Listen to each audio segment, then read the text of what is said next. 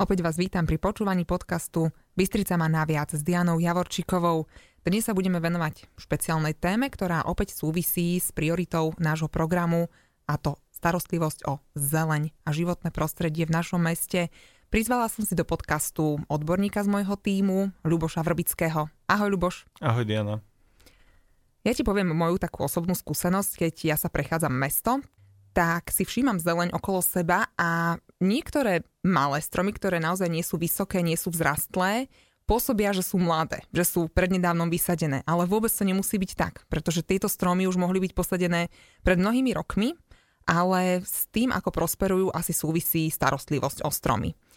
Tá starostlivosť v našom meste nie je z môjho pohľadu dostatočná, pretože napriek tomu, že máme odbornú organizáciu, ktorá by sa mala venovať starostlivosti o zeleň, tak na jednej strane je trochu personálne podimenzovaná, ale na druhej strane aj finančne. Je tam naozaj podhodnotená finančná stránka starostlivosti o zeleň a potom to tak vyzerá, že stromy v našom meste sú buď nedostatočné alebo malé. Ja som nikdy asi nevidela nikoho v našom meste napríklad hnojiť stromy. Videla som zalievať napríklad kvety, ale stromy takisto nie. A potom v podstate sa môžeme čudovať, že, že tá vzrastlá zeleň alebo vysoká zeleň u nás naozaj nie je. Ako sa ideme starať o zeleň v našom meste? Vysokú zeleň v meste máme, ale žiaľ je to zeleň, ktorá je z toho obdobia, kedy sa vysádzalo veľmi živelne a táto zeleň postupne musí byť nahradená, pretože častokrát je zasadená veľmi nevhodne, poškodzuje treba z fasády, alebo je zasadená blízko ochranných pásiem sietí, ktoré sú tam umiestnené a podobne. Takže my musíme vlastne zabezpečiť jej bezkolíznosť hej, a v podstate zostane nám len tá, ktorá je naozaj bezproblematická. A všetku tú novú zeleň, ktorú vysádzame, tak o tu sa musíme vlastne starať. A naozaj mali by sme si uvedomiť, že starostlivosť o zeleň vôbec nespočíva v tom, že my tú zeleň budeme, ako ľudia ľudovo hovoria, že strihať, pretože stromy bežných druhov a odrôd e, sa nejakým spôsobom špeciálne neudržujú rezom. To znamená, že netvarujú sa. Na to sú určité stromy alebo neviem, živé ploty, ktoré tvarujeme do nejakých presných tvarov. To sú také tie reprezentatívne veci, také kúsky. Ale takú tú bežnú vysokú zelen týmto spôsobom neudržiavame. Takže to je prvá vec. A druhá vec, ktorú si musíme uvedomiť, že tie stromy v podstate starostlivosť nespočíva len v tom, že ich vysadíme a potom ich po nejakých desiatkách rokov vyrúbeme. My máme ešte množstvo rokov medzi tým a množstvo krokov, ktoré musíme vlastne robiť k tomu, aby tá zeleň prosperovala. A to je napríklad aj toho hnojenie, ktoré si spomenula.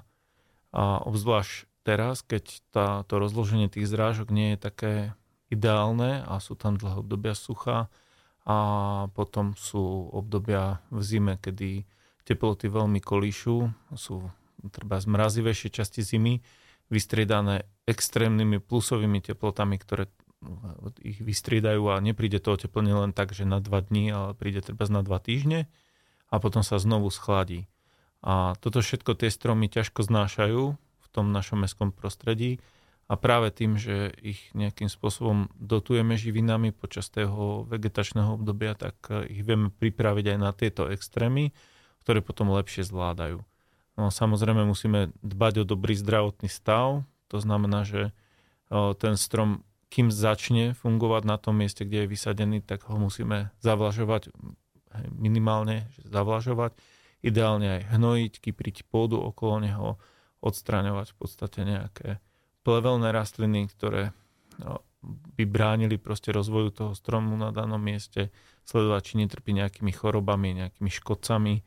Pokiaľ sa jedná o kultiváry, ktoré sú štepené, tak v podstate odstraňovať tie výhony, ktoré vyrastú prirodzene pod tým miestom štepenia. To je napríklad niečo, čo často vidím ja v meste, že sa vysadia stromy, ktoré sú pomerne pekné na začiatku, aj sú pomerne drahé, ako trhovej cene.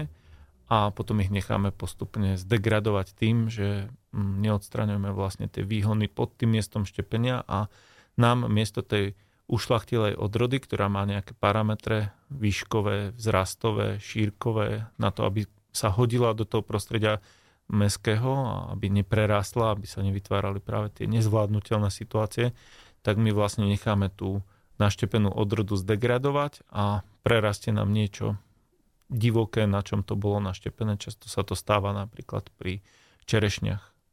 Ja som si všimla konkrétne napríklad eh, pri parkoviskách, že všade sú osadené také súvislé vysoké obrubníky. To znamená, že ako keby tá zrážková voda z parkoviska nemôže byť vsakovaná do zelene. Ako sa to robí v zahraničí?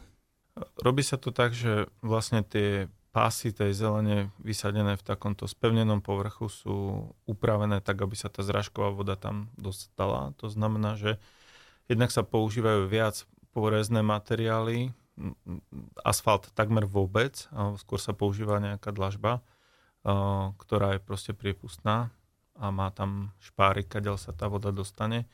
Ale samozrejme, čo sa týka obrubníkov, tak obrubníky musia byť vlastne prerušené, aby tá voda tam sa dostala. Inak toto je veľmi vhodný spôsob, ako sa vysporiadať práve s tými prívalovými dažďami, lebo pokiaľ je ten uh, pás zelene pripravený a má uh, naozaj, to je stavebný objekt. Hej. To nie je ako niečo, že vykopeme dieru do zeme v spevnenej ploche a ten strom tam bude proste rásť. My tam musíme vytvoriť proste pre ne prostredie, a vytvoriť ho tam umelo. A keďže očakávame od neho, že tam bude raz niekoľko desiatok rokov, tak my musíme aj to podložie pod tým stromom pripraviť tak, aby nebolo zhutnené, aby ono bolo porezné, aby tá voda sa tam mohla kde si kam dosiahnuť tie najjemnejšie korienky akumulovať a aby sa tie korienky k nej dostali, aby neboli nejaké veľmi nepriedišné to prostredie, čiže musia tam byť medzery. Takže rieši sa to tak, že sa vlastne spraví také štrkové lôžko, sa vlastne celá tá plocha odbagruje a spraví sa tam taký ako keby rigol a v tom rigole sa na spodku um, umiestni také makadamové lôžko veľkých kameňov, možno veľkých ako pesť, ktoré práve tvorí to nezhutnené podložie a potom sa na to vlastne osadí výsadbový kôž. Až v tom je vlastne ten substrát, ktorý, v ktorom ten strom rastie. Ľuboš, v zahraničí a možno, že aj u nás sú, sú úplne bežné Tie stavebné objekty, ktoré v podstate slúžia na prípravu zrastlej zelene, sú to tzv. výsadbové koše. Na našom Facebooku nájdete aj obrázky, ktoré si k tomuto môžete pozrieť, ale v podstate aké kroky musia k tomu smerovať, k tej príprave miesta, kam bude zeleň vysadená? Tá zelen tam bude hlavne niekoľko desiatok rokov, takže my sa na tú, na tú prípravu toho miesta musíme sústrediť čo najviac, aby sme tam vytvorili vhodné podmienky. A to jednak z hľadiska toho, že tá pôda je tam často zhutnená, hlavne ak zazeleňujeme nejaké časti mesta, ktoré predtým boli vydláždené, vyasfaltované, čo je mimochodom to, čo nás v najbližšej dobe asi najviac čaká vo všetkých mestách. Takže vlastne my musíme narušiť tú štruktúru, ktorá tam bola zhutnená a musíme tam pripraviť v podstate takú drenážnú mm, jamu alebo drenážny rigol, ktorý mm, na spodku má nejakú makadamovú vrstvu a to je práve kvôli tomu, aby vlastne ten e, materiál dokázal tú vodu viesť až niekde dole. Tie korene potom samé tam prerastú časom a na túto drenážnú vrstvu vlastne až umiestňujeme ten nejaký vysadbový kôž, Jasné, že to môže trochu byť rôznorodejšie podľa toho, v akom prostredí to vysádzame. Možno niekde to nebude musieť byť až také technologicky náročné, ale v tých najexponovanejších miestach takto. A v podstate my tú vodu povrchovú, ktorá z tých zrážok tam sa nejak do, má dostať, tak my ju tam skutočne musíme dostať. Čiže k tomu slúžia v podstate nejaké prvky, e, nejaké šachty, ktoré tú vodu z tých spevnených ploch odvedú priamo do tohto, do tohto pásu, kde bude môcť vlastne vsiaknúť a kde sa tie korene potom neskôr k nej dostanú. A cieľom je udržať toto miesto stále nezhutnené. To je to, čo máme najväčší problém, je, že tie stromy sa vysadili v podstate na miesta bez prípravy a potom sú tam úplne rôznorodé podmienky. To znamená, že jednému stromu to vyhovuje, dostáva sa tam viac zrážkovej vody, druhému stromu to vyhovuje menej, dostáva sa tam menej zrážok, pôda je tam zhutnenejšia, tie korene sa nemôžu tak rozvíjať a tým pádom ten strom neprosperuje. No ale vieš, ja som ako celkom nešťastná z toho, že nevidím nejaké svetlo na konci tunela, že by to malo byť inak v našom meste. Žiaľ teraz naozaj zase príde k úprave chodníkov presne tým klasickým starým zaužívaným spôsobom. To znamená, že opäť raz ideme asfaltovať a opäť raz nemyslíme na to, že by sme mohli tie vysoké finančné prostriedky, ktoré budú preinvestované práve na na obnovu, rekonštrukciu chodníkov a ciest, že by sme to mohli urobiť trošku inak, takým spôsobom, ako sa to vlastne robiť má, aby sme si práve zlepšili kvalitu života v našich uliciach v následujúcich rokoch. Ono sa to v Banskej Bystrici robí, že ale tak prvoplánovo, to znamená bez akékoľvek pridanej hodnoty a tie prostriedky sú mm, naozaj úplne bez preháňania, pre, pre, premrhané a nesprávne vynaložené, pretože my sa tam budeme musieť v krátkom období vrátiť a urobiť vlastne ten kompletný redesign tej ulice, jednak z dôvodu klimatickej e, zmeny, jednak z dôvodu toho, že sa menia aj potreby obyvateľov v meste a mnohé e, časti mesta sú stále prispôsobené ako keby na správanie ľudí v, doby, v období, keď vznikali. Hej. To znamená, že neboli nejakým spôsobom preriešené. Už dávno sa zmenili funkcie, potreby ľudí a tak ďalej, ale my sme vlastne nechali to pôvodné. Čiže toto je to, čo robíme úplne, úplne nesprávne a my to robíme naozaj bez akékoľvek pridanej hodnoty a bez toho, aby sme tam vytvorili priestor pre zeleň. A keď by sme išli do nedávnej histórie, do histórie, ktoré sú treba zdokumentovaná je fotografiami,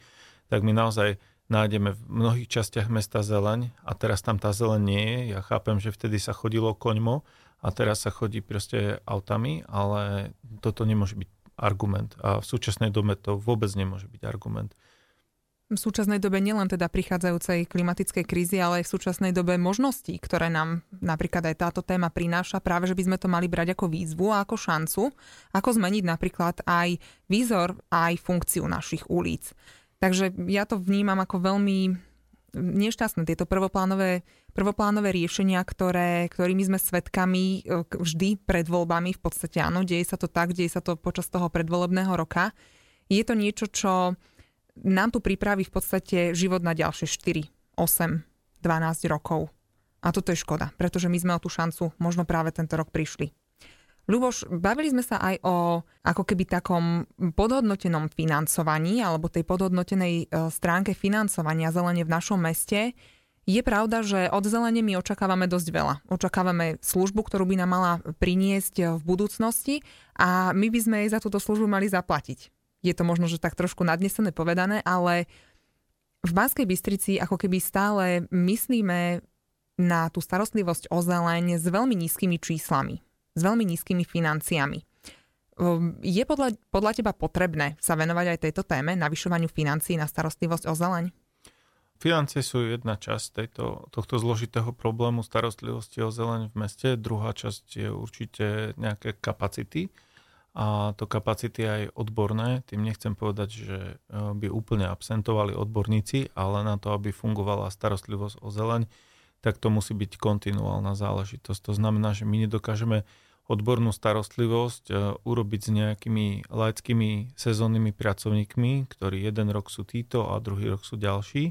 Takže my musíme aj, e, pokiaľ máme odborné organizácie, pracovať na tom, aby sme nemali podhodnotených aj ľudí, a aby sme im pomáhali proste odborne raz. Ale toto podľa mňa sa nedeje. Aj keď je pravda, že trochu sa to zlepšilo oproti minulosti nedávnej, trochu sa to zlepšilo, ale myslím si, že aj ľudsky sa to nedá stihnúť aj s technikou, ktorú mesto má k dispozícii, aj s odbornými kapacitami a samozrejme aj s prostriedkami. A tie prostriedky sú veľakrát vynaložené podľa mňa neúčelne, pretože jedna časť zelenie estetická hodnota, o ktorej sme sa bavili, je veľmi dôležitá. Je dôležitá v centre mesta napríklad, kde sú proste reprezentatívne pohľadové e, časti a potom je tá funkčná časť tej zelene a tá funkčná e, časť tej zelene musí byť v nejakom pomere. My nemôžeme v podstate všade vysadiť letničkové záhony a potom sa mm, stále o ne starať a vynakladať ďalšie a ďalšie prostriedky na tú starostlivosť. Ja viem, že často býva argumentom, že aj o trvalkové záhony je potrebné sa starať.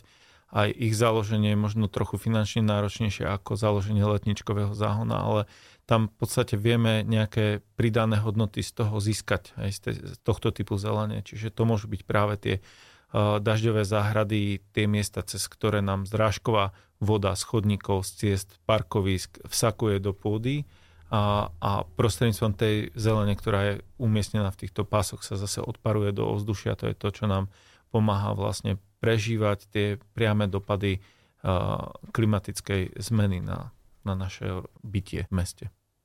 Ja som veľmi rada, že práve ty máš na starosti v mojom týme oblasť zelene a životného prostredia. Ďakujem ti veľmi pekne za rozhovor, ktorý ale určite nie je e, posledný na túto tému, pretože, ako som už spomínala, je to obrovská priorita a téma číslo jeden, ktorej sa budeme venovať v nasledujúcom období. Takže určite nás počúvajte a sledujte aj Facebook Bystrica má naviac. Ďakujem ti, Luboš, že si prišiel. Ahoj. Ahoj, teším sa.